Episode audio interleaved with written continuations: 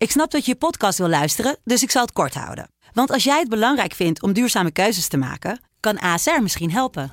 Nou hoor ik je denken, hoe dan? Nou, bijvoorbeeld bij het duurzaam herstellen van schade. Of de premies die we beleggen volgens ons duurzaam beleggingsbeleid. Dat bepaalt waar we wel en juist niet in investeren. Wil je meer weten over welke duurzame keuzes ASR maakt? Ga dan naar asr.nl slash duurzame keuzes. ASR doet het. Zo, dan kan je nu lekker naar je podcast luisteren. Joost Klein is gonna represent the... Who the fuck is this guy? Joost Klein is een veelzijdig man. Rapper, muzikant, netwerker, stijlicoon, marketeer, wereldbestormer, schrijver. In de podcast Joost Klein 12 points belichten we het fenomeen Joost aan de hand van 12 punten. Joost Klein, doe de point. Joost de Klein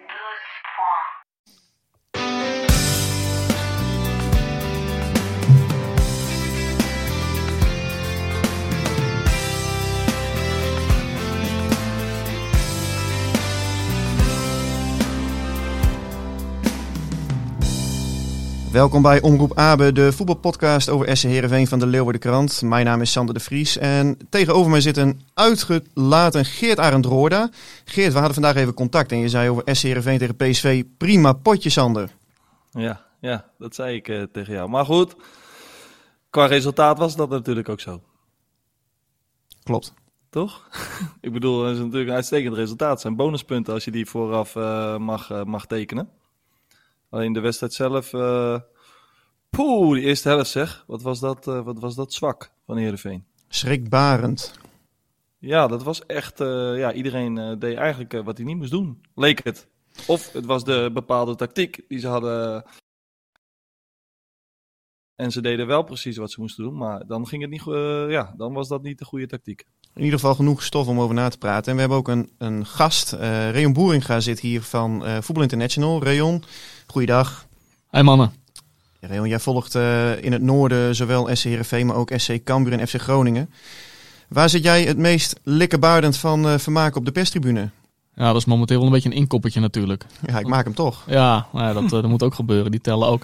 Nee, ja, het voetbal van Cambuur is natuurlijk heel erg leuk om naar, om naar te kijken. Als je dat even vergelijkt met eh, nou, die eerste helft die Geert Arend net al aanhaalde tegen, tegen PSV van Heerenveen.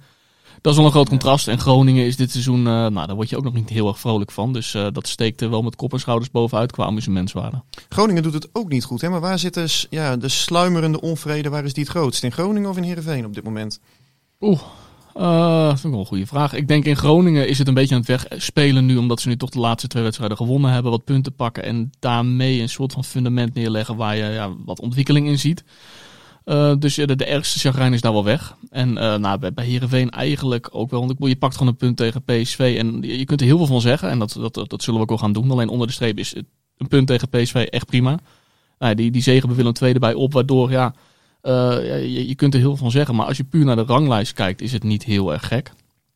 Geert, eh Reon die zegt, vind ik, twee interessante dingen, of twee interessante termen gebruikt hij. Fundament en ontwikkeling. Laten we beginnen met fundament. Zie jij het fundament bij Heerenveen? Of hoe zie jij naar het fundament bij Heerenveen? Ja, als je kijkt naar het eh, technische vlak, hè, het, eh, het, het voetbal, eh, voetbalgerichte, ja, daar, daar zijn ze nog steeds zoekende naar volgens mij. Omdat elke keer als je denkt van, hé, maar nu hebben we het echt te pakken en nu gaan we, nu gaan we het wat stabieler krijgen.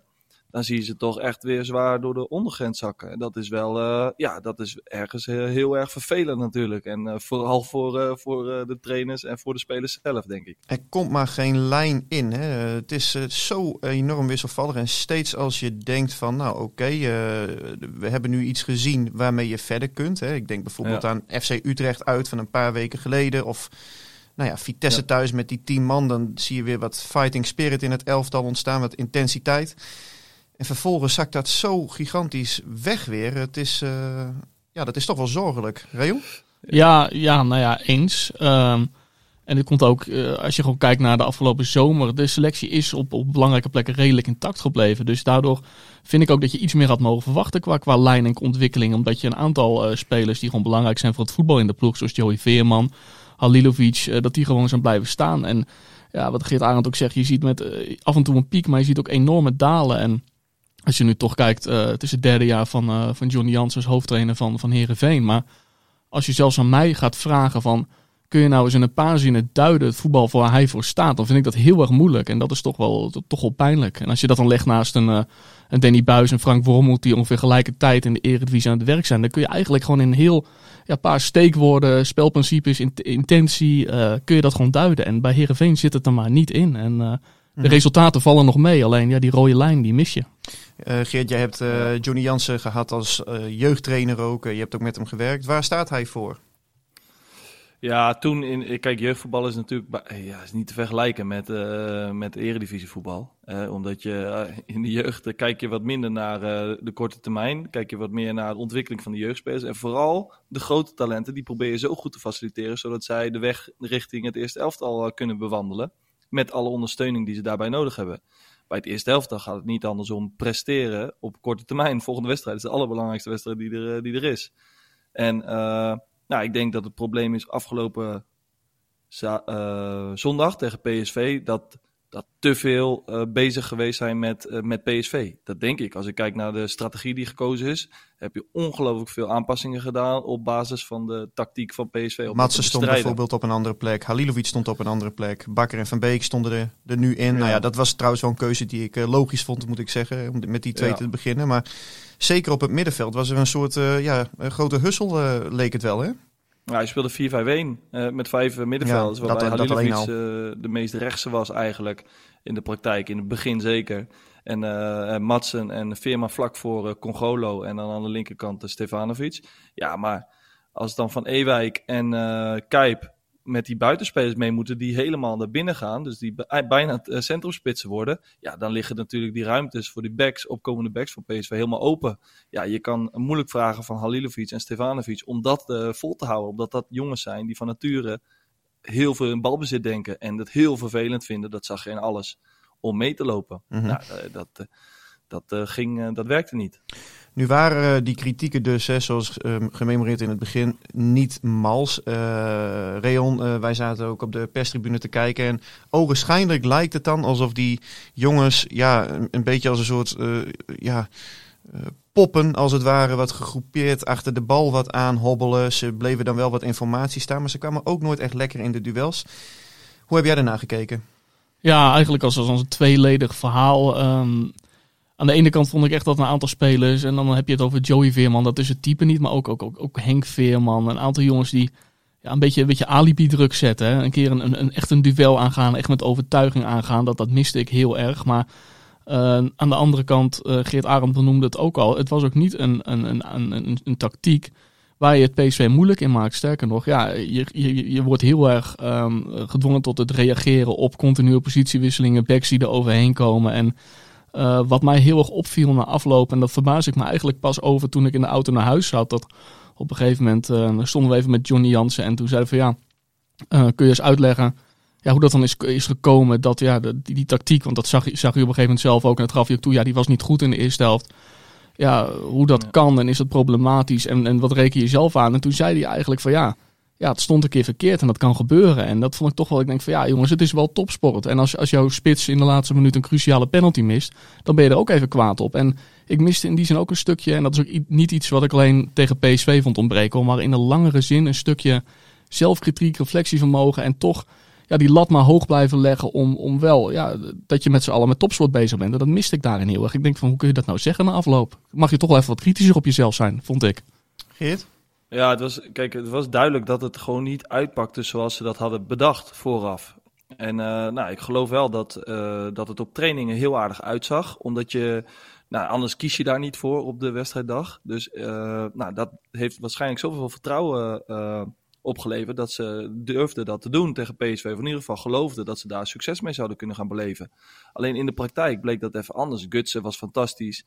Uh, en uh, die kwam overal precies op het juiste moment vrij. En uh, ja, dat is een jongen die heeft gewoon wereldklasse in zijn benen. Mm -hmm. dus ja, nu heb ik wel begrepen dat, dat het plan niet volledig door de volledige spelersgroep werd omarmd hoor. En misschien is het ook wel een ja. utopie, dat zou ook kunnen. Maar ik heb ook uh, jongens gesproken die hebben gezegd van... Ja, we zagen het eerlijk gezegd sowieso niet zo zitten. Sterker, Joey Veerman die ik uh, sprak, die zegt het on the record bij mij in de krant. Hij zegt van, joh, uh, 4-5-1, dat, dat past gewoon niet bij ons. Ik denk dat we dit ook niet meer moeten gaan doen. Uh, we hebben best een aardig team. Ik denk ook dat er wat meer uitvalt te halen. Ik dacht van, zo, dat zijn stevige Ja, teksten, man. Ja, ik vind het wel. Ik vind dat heel gevaarlijk, man. Dat als spelers al gaan bepalen welk systeem of welke strategie wordt gekozen, ja, dan, dan wordt het één grote jungle natuurlijk. Dus ik vind ook, zeg maar, eh, ook al. Ook al is het niet een strategie die, of een tactiek die heel goed bij je past. Maar je moet je af en toe ook gewoon opofferen. En gewoon leveren. En gewoon eh, er alles aan doen om toch maar in duel te komen. En eh, nou, dat miste ik ook. Maar spelers En, die eh, moeten het plan toch uitvoeren? Ik bedoel, je moet toch een plan hebben dat wordt omarmd door de, door de rest van de, van de groep?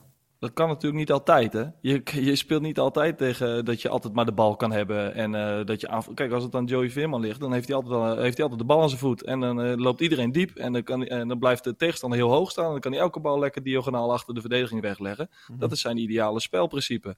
Ja, als je dat wil doen, ja, dan moet je bij Volendam gaan voetballen. Maar als je naar de top wil, ja, moet je gewoon leveren. Daar zit ook bij dat je, dat je hele vieze meters moet maken af en toe. En dat je heel lelijk in duel af en toe komt. En dat je echt risico loopt om geblesseerd te raken. Mhm. Ja, dat moet je, als je in de top wil spelen, dan denk ik dat je daar niet aan ontkomt. En wat, je, wat, je, wat, wat, wat Geert Jan of eh, wat Geert Arend, sorry, wat Geert Arend net zegt, dat is eigenlijk wel heel, heel terecht. En, en als je dat eh, over, over die uitspraken van Joey, want tuurlijk, je moet ehm, als voetballer gewoon bereid zijn om ook als het een keer niet jouw, eh, jouw wens is, om gewoon, eh, gewoon fel werk op te knappen voor je ploeggenoten. En je zag in die eerste helft, eh, we zaten op die perstribune te kijken van, jongens, wat zijn ze nou aan het doen? Heel plichtmatig, heel, heel flats, niet vol overtuiging, niet de wens om een metertje extra te maken om een duel te pakken. En als je dan dat soort quotes na afloop van Joey Veerman hebt, Ik Ja. vond het echt pijnlijk, man. ja, maar dat, ik vind het onprofessioneel. Ja, is het is pijnlijk. Het is pijnlijk richting een, richting een trainer. Want om openlijk kritiek te geven van, nou ja, ik geloof er niet in. Maar er zit ook een zekere onprofessionaliteit in. Want Ja, als vind je? Ja, dat vind ik wel. Want als je kijkt hoe hij eh, op het veld eh, af en toe achter ballen aanschokt. Niet eventjes een paar medisch extra maakt om een tegenstander onder druk te krijgen. Of een paaslijn dicht te lopen. En dat vind ik voor Henk Veerman net zo goed ge- gelden. Ja, dan vind ik dat wel kwalijk. Ja, aan de andere kant, wij werken beiden ook in de media. Eh, wij willen ook dat spelers eh, eh, goede teksten hebben na aflopen en niet alleen maar de plichtmatige one-liners zeggen. Dus in die zin zou je het ook kunnen omdraaien en zeggen van ja, hij heeft wel het hart op de tong en hij is, e- hij is eerlijk. Zeker, zeker. Maar kijk, het, he- het ene heeft natuurlijk ook altijd met het andere te maken. Als je niet in duel komt, heeft dat natuurlijk een reden. Dat kan natuurlijk heel dicht bij jezelf liggen. Het kan ook liggen dat het team gewoon, eh, ja, het staat gewoon niet. En, En, en, ja. er komen jongens vrij die, waarvan je niet had verwacht dat ze vrij zouden komen. Dat is Dus, de eh, vraag. Is het dat het in de eerste helft zo eh, slecht was? Is dat een kwestie van inzet of is dat een kwestie van tactiek, Geert? combinatie van. Combinatie van. Dus kijk, ook als ik naar Sven van Beek kijk, wat ik gewoon echt een hele goede centrale verdediger vind voor Zeker. Ja, die zag ik, die zou normaal gesproken, als hij goed doorhad wat er aan de hand was, dan zou die wat meer leiding geven. Alleen, alleen ook hem zag je gewoon zwemmen, dat hij dacht, jeetje, waar lopen ze allemaal? Ze lopen allemaal vrij en ze komen allemaal precies op de juiste momenten tussen de linies. En, en dus hij had het ook gewoon hartstikke zwaar. En dan ja, kom je als team, word je gedwongen om dan maar gewoon heel lomp dicht bij elkaar te Ja. spelen en heel hard te werken. Ja, en dat moet je wel bereid, daar moet je wel bereid toe zijn. Op een gegeven moment, eh, nou ja, in de tweede helft, het komt dan resultaat technisch gezien, komt het dan nog goed. Alleen ja, het gevoel dat bij mij beklijft, en dat heb ik eigenlijk ook als je een brede trekt naar die serie met eh, NEC en Willem II ervoor. Ik bedoel, vijf punten uit die drie wedstrijden. Dat is op zich best netjes. Zeker als je ziet dat je tegen Willem II nog met tien man hebt gestaan. Maar wat, wat bij mij toch beklijft is dat het van, van toeval eigenlijk vooral aan elkaar hangt. En niet dat er een soort gedegen ehm, ja, plan achter zit, breed gedragen door, door staf en selectie, één gedachte. Hoe kijken jullie er tegenaan? Eh, ja, ik snap wel, ik snap wel wat, je, wat je bedoelt. En ik, ik proefde dat bij, bij Johnny Jansen na afloop van... Normaal is een punt tegen PSV, daar mag je echt trots op zijn. Daar ben je blij mee. En je proeft dan afloop in die mixzone bij hem geen blijdschap. Je niet zo van, ja, verdorie, dit hebben we knap gedaan. En dat is denk ik ook omdat hij als trainer aanvoelt dat het niet een punt is dat je pakt doordat het heel goed stond. Of dat er een bepaalde ontwikkeling zit. Nee, je pakt hem omdat Drommel die bal voor de voeten slaat van Rami Al-Hash. En daardoor met je enige doelpoging pak je het punt. En het resultaat is mooi. Maar over het proces, ja, dat, dat is gewoon niet heel erg lekker. Dus ik denk dat hij dat ook wel aanvoelde. Geert. Ja, zeker. Zeker. Kijk, eh, daar ben ik het helemaal mee eens. Kijk, je hebt hem wel een puntje gekregen eigenlijk hè, van PSV. En, eh, Ja. Want ja, PSV heeft het gewoon nagelaten om de wedstrijd op slot te gooien in de eerste helft al. En, en eh, nou ja, dat is ook wel, zeg maar, dat vind ik ook wel knap. Wat Heerenveen wel heeft gedaan. We hoeven niet alleen maar negatief te zijn, want we hebben uiteindelijk gewoon een punt gepakt. Maar ook in de tweede helft, we hebben het uiteindelijk niet opgegeven. We zijn er wel, we zijn er wel voor eh, blijven gaan. En, en uiteindelijk heeft dat ook wel opgeleverd tot een aantal mogelijkheden. En uiteindelijk, ja, dat was, is gewoon best wel een lastige bal hoor, die van Veerman, die vrije trap. We doen wel alsof Drommel daar een enorme blunder maakt. Alleen, ja, dat is niet zo makkelijk eh, voor een keeper. Zo'n bal die vlak voor je stuitert, die je eigenlijk heel laat aan ziet komen. En eh, El Haj, El Haj, Rami Al-Haj. ik noem hem maar Rami, vind ik net even wat makkelijker. Die, eh, ja, die is er als een kipper bij en die was dan oplettend en die eh, tikt hem binnen. Dat is natuurlijk superleuk voor de jongen. Ja, want het is echt wel een talent. Ehm, we hebben daar ook wel vragen over gekregen. Bijvoorbeeld van ja, waarom eh, Johnny Jansen zo weinig gebruik maakt van, van, deze, van deze speler. Robert Kamperbeek die stelde mij die vraag. Die zegt, iedereen die ziet dat Al-Haj een fantastische speler is. Wat geeft Jansen de aanleiding om hem niet op te stellen? Wanneer zou hij wel een vaste basisspeler kunnen worden? Want je bent een beetje ja, bijna bang voor kapitaalvernietiging. Ja, ehm, uiteraard hebben wij het daar, eh, Rayon, eh, met, met, met Jansen wel geregeld over gehad tijdens die persmoment op vrijdag. En ja, Jansen die zegt dan van, hij moet leren wat, wat het inhoudt om een wedstrijd te winnen. Hij moet leren dat hij niet over op het veld acties kan maken. En op het moment als wij kleine positiespelletjes spelen, dan doet hij, maakt hij de mooiste acties. Maar uiteindelijk dan verliezen ze bij wijze van spreken zo'n eh, trainingspartijtje met 4-1. En dan zeg ik van Rami, hoeveel doelpunten en assists heb je gemaakt? Ja, ja, niet één. En hoeveel heb je er laten lopen? Kort, kortom, hij moet meer eh, eh, professionaliteit in, in zijn spel krijgen. En eh, nou is de vraag aan jou, Geert, als trainer. Herken jij je daarin? Zeker, zeker. Dit, dit heeft elk, volgens mij elke selectie heeft wel van die spelers die, die overal hetzelfde doen. Hè? Dus die minder bezig zijn met, ja, waar ben ik op dit moment? In welke, ja, welke minuut zijn we? Wat is de stand op het bord? Eh, eh, dat soort dingen. Dat is wel een proces die ze moeten gaan leren uiteindelijk. En, en ook hij moet daarin eh, natuurlijk wel eh, zijn verantwoordelijkheid, verantwoordelijkheden nemen. Want je kan niet te pas en te onpas maar mooie trucjes op de mat gooien. Het ziet er tenminste wel leuk uit, maar uiteindelijk gaat je dat wel punten kunnen kosten. Nou, dat is het Dit- niet waard, denk ik. Het is in zekere zin bij hem ook wel een verhaal van concurrentie. Want het middenveld bij Heerenveen, Veerman, Matsen en Alilovic, ja, dat is kwalitatief gezien ook wel best wel redelijk in orde. Dus het is ook moeilijk om daar doorheen te komen, denk ik. Ja, ik vond Matsen eh, trouwens wel eh, Ja, die was niet zo goed. matig. Nee. Nee, maar, maar die stond ook echt. Ja, die stond ook helemaal niet op zijn plek. Hè? Want normaal gesproken staat hij op zes minuten, stond Congolo daar. En dat ging eigenlijk ook echt eh, rampzalig Ja, voor rust. Daar ben ik met je eens, maar dat is natuurlijk geen excuus om elke bal in te leveren. Nee, nee, tuurlijk, dat is waar. Ehm, andere vraag, eh, jongens, eh, van Ruben. Eh, die zegt, moet Jansen nog een kans krijgen met een hernieuwde selectie deze zomer? Of moet Heerenveen een nieuwe start maken met een andere trainer? Want voor mij is de hand van Jansen niet te bespeuren. Ja, ik denk eerlijk gezegd dat de kans uiterst klein is dat, dat Jansen volgend seizoen nog trainer is van SC Heerenveen. Toch? Ik bedoel, ja. en misschien dat hij zelf ook die, die nieuwe uitdaging wel, wel wil. Dat, dat het na drie jaar wel mooi is geweest. Maar ik, zie- ik zie dat eerlijk gezegd niet gebeuren. Ja, het is, het is heel. eh, het, het is, eh, we zijn, was een, het was een wedstrijd of eh, wat zijn we, 14 eh, onderweg. Maar ja, ik denk dat we daarnet ook wel iets over die ontwikkeling hebben gezegd. En ik denk dat Ferry de Haan er ook zo naar zal kijken. Van ja, wat zie je nou over een langere periode aan, aan groei in een elftal? En dat je daar vervolgens. eh, en, en groei in individuen. En dat je daar vervolgens een keer eh, in de winterstop of daarna een ei over gaat leggen. Als Johnny Jansen daar eh, zelf al niet een ei over, eh, over wil gaan leggen. Maar het zal denk ik wel. eh, dat kun je wel zeggen dat er wel nou ja, het zal wel beter moeten, denk ik. Wil je, wil je mensen hiervan overtuigen om hiermee verder te gaan? Ja, nou, kijk, je kan het ook, eh, sorry, ja, maar je kan ook eh, zo zien. Kijk, Johnny Jansen moet het ook gewoon met spelers doen die er al waren. Hè, dus eh, volgens mij waren de meeste spelers, die waren er al voordat hij kwam. Zeker. Dus hij, hij heeft gewoon spelers eh, toegeworpen gekregen, daar moet hij het mee doen. Nou, ik zou wel heel, nieuwsgierig zijn als hij ook wat meer, eh, wat meer inbreng krijgt in hoe een selectie in te richten, zodat hij ook zijn spel kan spelen zoals hij dat graag wil.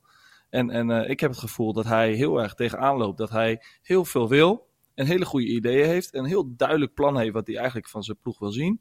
Alleen ja, dat hij, dat hij er wel eens tegenaan loopt dat hij, dat hij niet de spelers daarvoor heeft op dit moment. Ja, dat, dat, dat, dat, klopt wel. Ik denk dat het grootste probleem is eigenlijk wel dat hij voorin natuurlijk wil veel meer druk op de tegenstander zetten. En, en, en met, met Henk Veerman, ja, Henk Veerman kan een aantal dingen wel. Alleen ja, in het druk zetten en het echt doorlopen en een beetje wendbaar. En, en ja, en ook de, wil om echt gewoon volle bak te gaan 90 minuten, daar ontbreekt het wel, wel een beetje aan. Dus in die zin snap ik wel wat je, wat je daarin bedoelt. Ja, de vraag is alleen, en die is aan Ferry de Haan, ja, eh, is er genoeg aanleiding om te zeggen van, die kans verdient hij en we gaan nog een keer eh, met hem verder. Ja, dit, Ja, dit- ook dit- Ferry is eigenlijk hetzelfde verhaal. Hè? Ferry, Ja. Voor Ferry is natuurlijk eigenlijk hetzelfde. Hij heeft natuurlijk allemaal spelers eh, in die selectie gekregen. En eh, ja, succes ermee. En uiteindelijk hebben we nog steeds de hand van Ferry eh, zelf ook niet gezien. En, en eh, nou, daar ben ik ook heel nieuwsgierig naar. Ja, hij heeft een, natuurlijk de twee assistenten, heeft die, hè, die, die, die komen op zijn konto. En eh, Ja, ja, bijvoorbeeld Van Ewijk, die was er al lang. Eh, hij heeft natuurlijk Matsen gehaald. eh, van Beek, volgens mij was die ook al langer op de radar bij de club. Maar goed, eh, ja. komende zomer mag hij vorstelijk eh, aan de bak met die 13 contracten die aflopen. En er moet natuurlijk een nieuwe spits komen en die gaat in de winterstop ook komen. Ehm, e- even een, een, een vraag die hierop aansluit, hè, wat Reo net zei, is van, van Robin de Vries. Die zei gisteravond bij Veronica en Site forse kritiek op Heerenveen. Het zei spelende trainer. Veel supporters zijn het hiermee eens. Hoe zitten de beleidsbepalers hierin? Het spel van Heerenveen is sinds de aanstelling van de trainer geen reclame voor de club. Ehm, ja, ik heb een interview gehad met Ferry de Haan en ik heb hem ja, deze vraag, ehm, eh, ja, niet, niet zo letterlijk, maar ik heb hier natuurlijk wel naar gevraagd. Van hoe, eh, hoe, hoe kijk jij ernaar? En eigenlijk zei Ferry de Haan dat hij ja, wel enigszins verrast is over het negativisme rondom Heerenveen. Hij zegt, ik heb het idee dat als wij tien goede wedstrijden spelen en één slechte, dat, het, dat die slechte blijft hangen. Eh, Ja. Is het frivol? Nee. Is het sprankelend? Nee, evenmin. Maar als ik het afzet tegen een jaar geleden, zie ik wel een stabieler elftal. En we pakken punten. En uiteindelijk gaat het daarom. ja. Ja, Ja. Maar waar het ook om gaat, denk ik, eh, is het on- laten ontwikkelen van individuele spelers. En dan heb je natuurlijk Joey Veerman, eh, is nog wel een verhaal apart. Um, als je kijkt naar, we hadden net over Al Hadj, over Siep van Ottelen. Um, er zijn heel veel, Arjen van der Heijden, heel veel van die jonge jongens. Eh daar ben ik wel heel benieuwd naar hoe Geert Arendt als trainer naar kijkt ook. Waarvan ik denk, die zitten nu al, al anderhalf jaar, of, of een jaar in het geval van Ottelen, zitten die ja, eigenlijk een beetje in de slipstream van het eerste elftal. Ehm, Ja. Ik vraag me heel erg af. ehm, ik zie daar niet zo heel veel, heel veel groei in. En dat vind ik ook wel iets. eh, Als ik naar, naar, naar Johnny Jansen en, en toekomst kijk, dan denk ik van ja. eh, dat is voor Heerenveen ook gewoon belangrijk, behalve punten. Jonge spelers beter maken en door kunnen verkopen. En dat zie ik, eh, zie ik weinig gebeuren. Nou, kijk, eh, da- daar wil ik wel wat over zeggen. Kijk, als ik. eh, kijk, heb Johnny natuurlijk wel gehad als jeugdtrainer ook. En eh, nou, ik vind wel dat hij, dat hij prima spelers kan ontwikkelen. Of in ieder geval ermee bezig is om, om spelers zichzelf te laten ontwikkelen. Hè? Dus wel de, de jongens faciliteren zodat ze zelf. ehm, nou ja, de handvatten moeten pakken en uiteindelijk die la op moeten doen om, om, om jezelf beter te maken. Alleen, ja, denk je nou echt dat. ik geloof niet in het feit als die jongens goed genoeg zijn dat, dan zouden ze 100% spelen. Of als ze in de buurt komen van gelijkwaardigheid, dan zouden ze 100% spelen. Dus ja, misschien moet je ook afvragen, zijn dat wel zulke grote talenten dan dat wij ze eh, voorschrijven? Nou ja, dat is, dat is nog een tweede. Zeker. Ik bedoel, Benjamin Nigren, ja, dat was toch een groot talent. Alleen als je hem nu zo eh, ziet voetballen, begrijp ik wel dat hij het met invalbeurten moet doen. Ja, precies. Eh, Dus weet je, dus ja, wie bestempelt ze en op basis van wat dan? En, en uiteindelijk, de minuten die ze krijgen, daarin moet het gebeuren. En, en dat hebben ze ook heel vaak laten afweten. En ik snap wel, als je in een heel goed draaiend elftal speelt, dat dat veel makkelijker is. Omdat je dan meegesleept wordt door de, hè, door de positiviteit en je wordt geholpen en iedereen heeft tijd voor je om je ook die kans te gunnen. Ja, en als het elftal wat wankelig is, wat het al een aantal seizoenen is, ja, dan is dat veel moeilijker. Dan moet je het heel vooral uit jezelf gaan halen. Want ja, dan ben je ook voor iedereen een concurrent. Hè? Want iedereen voelt zich bedreigd omdat het minder gaat. En eh, ja, oeh, stel dat hij het goed doet, dan ben ik mijn plek kwijt. Dan is het een, eh, dan is het een moordkuil. Maar goed, Rami Alhash eh, is gewoon de nummer 10 van Jong Zweden. Doet het daar ook volgens mij vaak goed in die interlands. Ik moet eerlijk zeggen, ik sla ze ook wel eens over. Maar ik kijk altijd wel of hij... Laatst had hij ook weer een doelpuntje gemaakt. Dat is volgens mij 3-1 gewonnen. Stefanovic, ook een, eh, een, een begenadigde speler. Manchester City, Moussa, dat is gewoon de rechtsbuiten van Jong Oranje. Van Ewijk eh, rammelt aan de poort. Dat, eh, dat, ja, dat, die mogen we toch wel bestempelen als talent. Nee, ja, je mag ze wel bestempelen als talent. Alleen ja, de- kijk, ik vind niet dat dat dan. zijn het daar ook dragende spelers dan die daar de lijntjes even uitzetten? Ik geloof het niet. Ik geloof niet dat Musaba, die, staat er net, die zit er net bij volgens mij. En dat met dank aan dat hij minuten krijgt bij Heerenveen 1. Volgens mij Mhm. zit hij daarom bij Jong Oranje. Mhm. Dus het is niet zo dat hij daarvoor een heel groot talent was en dat we hem hebben opgepikt en dat hij nu eh, zichzelf moet ontpoppen. Volgens mij is hij nog heel ver weg daarvan. En, Mhm. en eh, moet hij daar heel hard aan werken om dat eh, überhaupt te gaan bereiken. Ik had ook een vraag binnengekregen van eh Cor ten Wolde, volgens mij. Die eh, vraagt eh, waarom Veerman niet meer uitblinkt, Rayon. Joey, Ja, zie jij dat ook zo? Ja, ik heb dan een tijdje geleden ben ik even eh, in statistieken gedoken. En dan zie je wel dat hij nog heel veel kansen creëert. Alleen dat dat eh, procentueel gezien behoorlijk in een standaard situatie zit. En ik, ja, ik, ik denk uiteindelijk dat het verhaal gewoon is bij hem. En dat zie je ook wel aan alles. En dat straalt hij ook wel uit. En dat, zo zit hij natuurlijk ook wel in. Het is voor hem gewoon teleurstelling dat hij nu nog bij Heerenveen speelt. Ja. Punt. Kun je heel lang en kort over praten. En als het voor jou wijze van spreken, eh, jij had eh, eind augustus naar de New York Times gekund. Je zit nog bij de Leeuwarden Krant. Ja, dan loop je ook gewoon even rond van ja, dat was best wel leuk geweest als ik die promotie had kunnen maken. En ja, ik denk uiteindelijk toch dat dat, dat wel een deel is van... eh, ja, van de, glans is er een beetje vanaf. En dat is in die zin ook wel, eh, ja, dat is ook wel begrijpelijk. Alleen hij moet daar zelf wel eh, doorheen. Ja, ja, hij omdat hij, hij moet oppakken. zichzelf natuurlijk wel in die kijkers spelen. Wil hij in januari of anders volgend jaar alsnog die stap gaan maken. Ja, want anders schiet hij zichzelf in de voet, toch Geert? Ja, er is een groot eh, verschil tussen vraag en aanbod volgens mij. En, eh, en eh, ja, om dat te dichten, dat heeft hij zelf in de hand natuurlijk. En eh, uiteindelijk vind ik hem wel echt met verve de beste speler van Heerenveen. Daar is geen twijfel over mogelijk. Deze jongen heeft gewoon echt iets unieks. En, eh, en uiteindelijk gaat het om hem dat hij eh, dat vraag en aanbod naar elkaar toe gaat spelen. Ja. En Ja. dat, is, dat is aan hem gelegen. En daar moet hij zijn stinkende best voor doen. En dan is hij volgend jaar weg. Nog een laatste vraag van Koen van Bruksvoort. Die vraagt eh, dat Heerenveen altijd bekend stond om het aanvallen. Iets wat Jansen nalaat met laf voetbal. Doet hij met deze tactiek niet af aan het imago van Heerenveen? Ja, eigenlijk hebben we dit al behandeld. Van ja, je kunt wel spektakel eisen, maar je moet ook het materiaal ervoor hebben. Hè? Dat is een beetje de crux eh, in dit verhaal. Eh, kijk, Henk Veerman die zegt zelf, om maar een voorbeeld te noemen, dat hij ook een counterspits is. Die wil liefst gewoon op de middenlijn staan en weggestoken worden door Joey. Dus ja, is het laf voetbal? Ah, wanneer heeft Heerenveen voor het laatst echt eh, dominant voetbal gespeeld dan? Ja, dat is een tweede. Hè? Dus Kijk, wat is dan, past dat dan bij het Heerenveense voetbal? Ja, ik, ik vind het, ik, volgens mij is dat tien jaar, eh, wordt er niet meer echt eh, gedomineerd in het Abelense stadion. nou, kijk, als je het hebt over, over domineren niet. Maar we hebben natuurlijk een paar jaar geleden, dat was, ja, een, eh, laten we zeggen, opmerkelijke trainer. Jan Olderiekerink. Rayon die kent hem ook nog wel.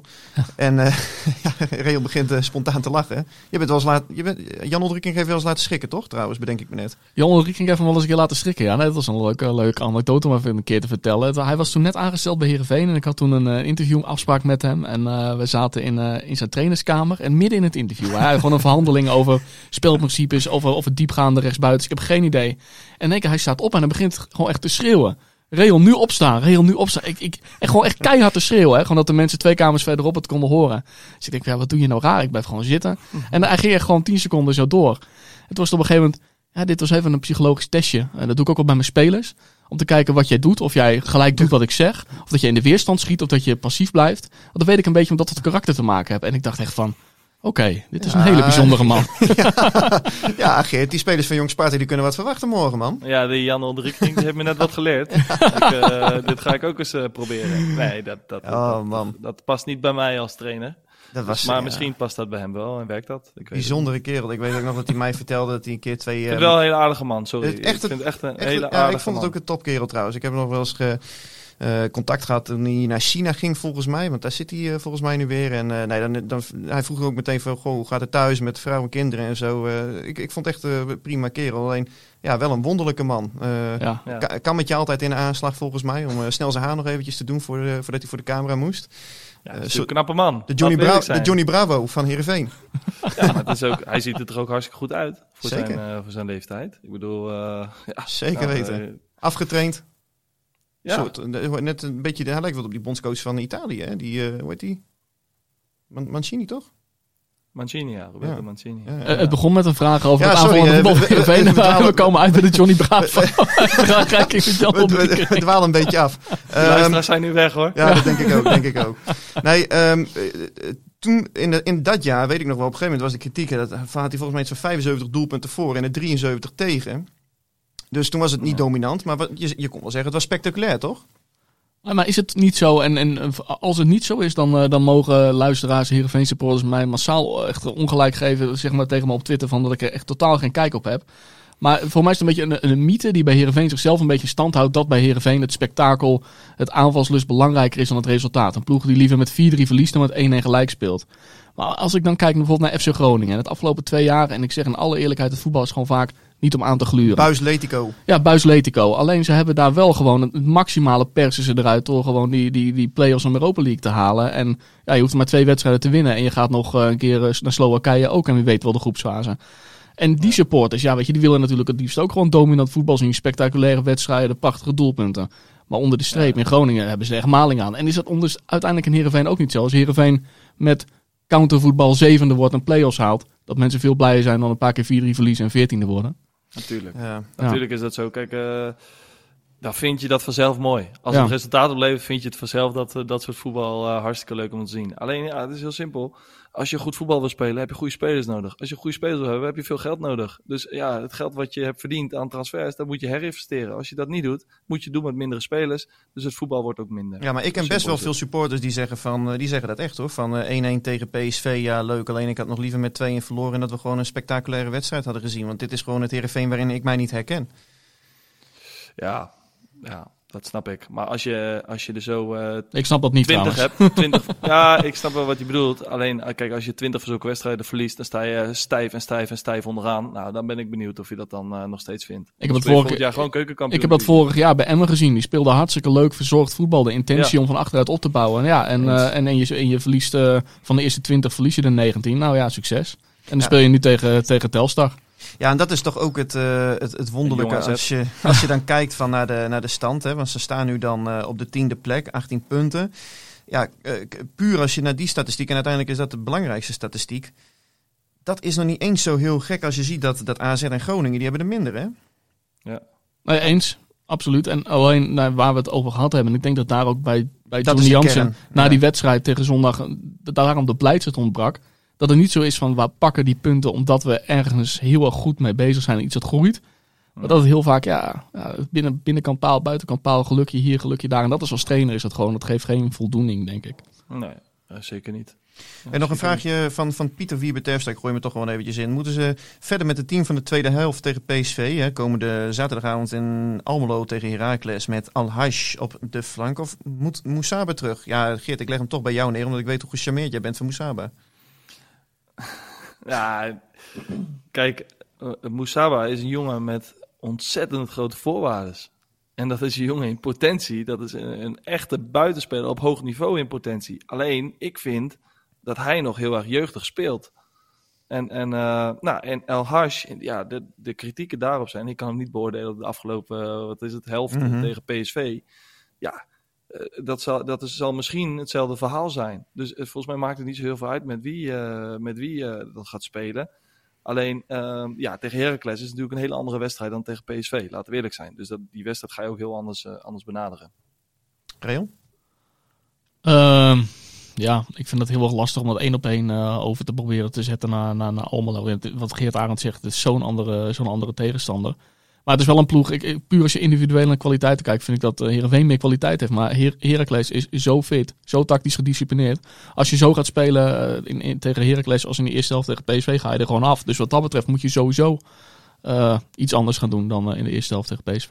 Ja, is het? Ja, inderdaad. Want ik, eh, PSV was natuurlijk, die kwam naar het uh, stadion dat voor, voor die Eindhovenaren een spookhuis was. Maar eh, de Erwe Azito, geldt, is, is het omgekeerd voor Herenveen ook? Want ik kan me eerlijk gezegd niet eens heugen dat ze daar hebben gewonnen. Voor mijn gevoel verliezen ze er altijd de laatste jaren, toch?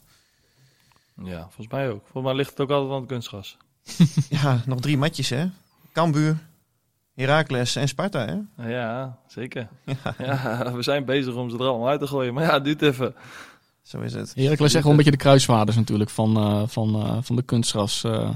Ja, die zijn Ja, ermee Echt begonnen. wel heel erg. Cambuur en, en Sparta die kun je nog wel gaan over, eh overrulen straks, denk ik. Of in ieder geval gaan overtuigen om, eh, om op een normale mat te gaan spelen. Ja, ja, Cambuur Sparta gaat in het wel, nieuwe... eh, ja. Sparta heeft ook wel intentie natuurlijk al Ja, uitgesproken. En Cambuur heeft, gaat in eh, het nieuwe stadion over. Ja, Cambuur heeft, eh, of eh, Sparta heeft wel heel erg de ambitie om, eh, om dat op korte termijn te doen. Alleen ja, eh, er zitten natuurlijk wel altijd weer haken en ogen aan. En centjes, hè? Nou ja, dat is de belangrijkste haak.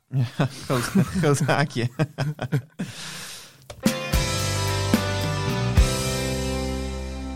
ja, Geert, jouw moment.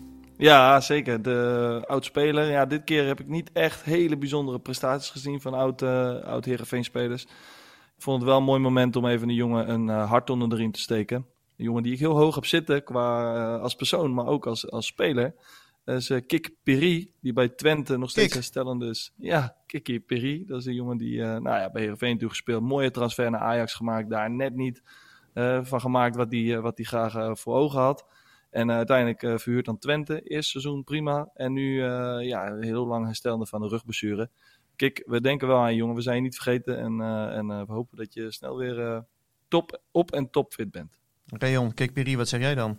Ja, ik vond dat echt een hele bijzondere, bijzonder jongen. Ook zo, zo nee, maar echt heel, heel intelligent en heel bewust Ja. bezig met, eh, met, het, eh, met zijn vak. Oh, Zo, zo, zo keek hij er echt naar. En eh, ja, niet vaak iemand meegemaakt die op zo'n jonge leeftijd zo sprak over het voetbal en, en, en zo bewust mee bezig was. Dus ik, ik ben heel benieuwd en ik hoop voor hem dat, dat het bij hem allemaal op zijn pootjes terechtkomt. Ik ben wel heel benieuwd hoe Geert Arend ernaar kijkt qua... eh, want hij zit natuurlijk onder contract bij Ajax nog voor, ik denk nog twee of drie jaar. Ja.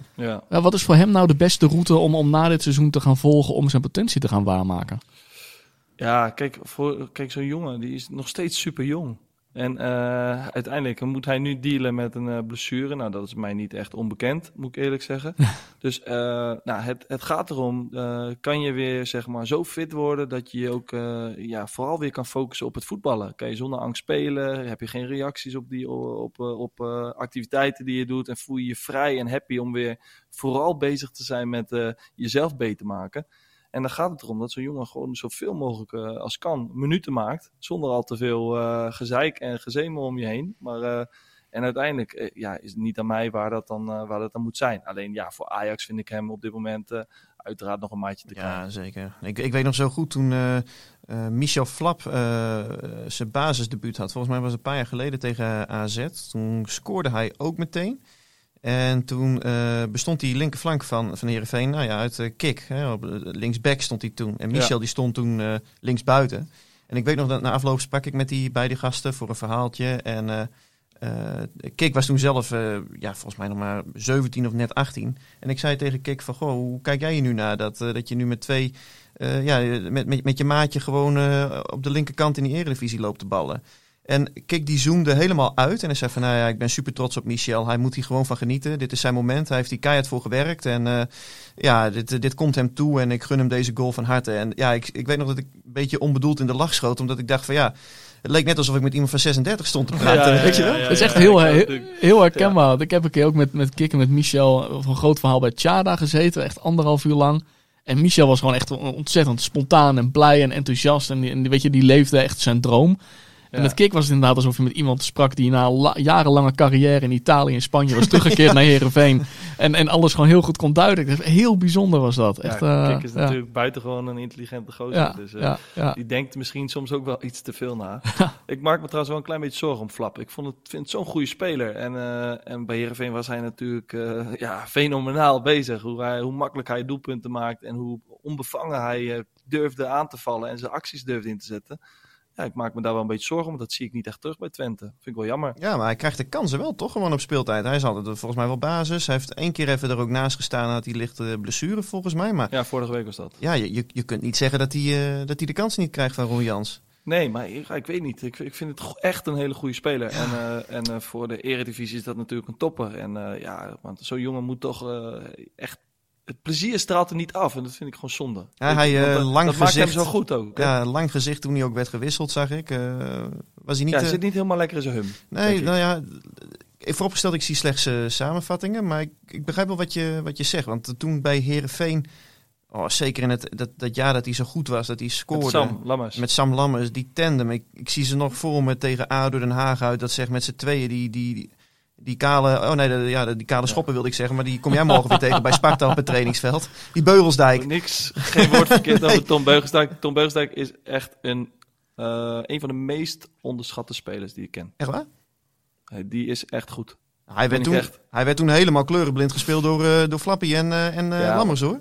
Je kan niet in je eentje eh, eh, het doen, eh, Sander. Dat zou je moeten weten in een teamsport. Ja, nee, dat is ook zo. Dat is ook zo. Maar daar ben ik met je eens hoor. Eh, Sam en Michel, dat was een koningskoppeltje. Misschien, misschien is dat het toch ook wel. Ja, we- ja, we zitten hier niet om Twente te gaan duiden trouwens. Maar, maar met, met die Lammers had hij natuurlijk echt een gedroomde spits qua profiel voor zich ook. Hè?